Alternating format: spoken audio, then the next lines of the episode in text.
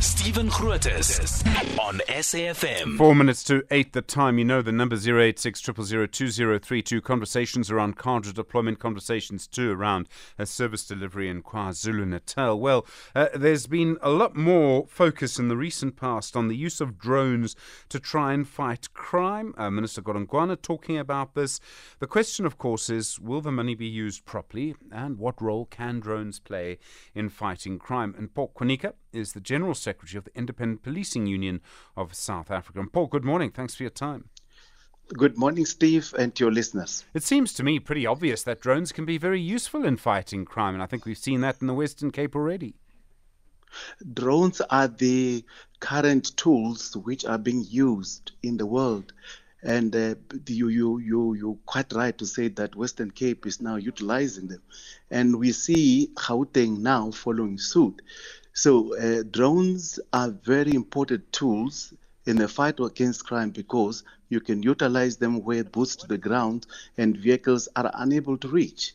They're not that expensive either, and you should, I mean, hopefully nothing goes wrong with them, so you can use them again and again. You can get a huge reach, you can see many, many things, and I'm presuming that evidence that they gather will be used in courts as well. Exactly. And the issue of compliance is very important, Steve, because the drones are flown uh, in a space where other flying machines are being utilized. And then the people that are utilizing those instruments must be able to be utilized as uh, experts and, and uh, be able to provide evidence in court in terms of Section 2 and 2. So that is the issue that we, as the Independent Policing Union, will be pursuing to find out from both the Western Cape and Gauteng if these drones are being utilized by people All the laws of civil aviation is being complied with. There's a lot of money that we use um, to try and fight crime. There's often a bit of a fight about the VIP protection unit. Doesn't seem to be one this time. But I mean, the peace and security cluster got 765 billion rand in the budget. Is that going to be enough? Policing is expensive. I think we need, uh, we probably need more police if you look at the situation that we're in. Um, uh, some people are spending money on on sort of crime wardens. I don't know if that's quite the same thing. Do we need to spend more money than we're actually spending on police? Look, uh, Steve, we, when we look at the issues of crime, I think in the past five years, crime stats shows that crime has been stubbornly high.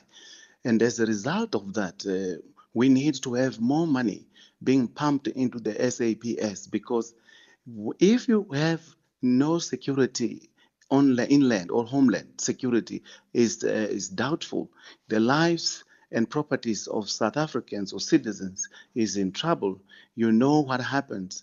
Sectarian violence cre- uh, uh, creeps in, uh, the people start taking laws into their own hands, and they do all these things. So we need more resources to fight crime, and those resources, unfortunately, comes with uh, a price, and that price will have to be um, adjusted properly uh, within the budgets that we are going to have uh, to see. The Minister of, uh, of Finance have already spoken, have given us all these monies. We don't know if this money is going to be sufficient, but the budget vote that is coming in May and the inputs which all other stakeholders are going to have to play in ensuring that uh, that budget becomes a reality that is the the crux of the matter. That is where everything lies. So we will be there as well, Steve, to make sure that we input and make sure that the budget that the minister has given the police is utilized effectively. And Mpho Kwinika, thank you, General Secretary of the Independent Policing Union of South Africa.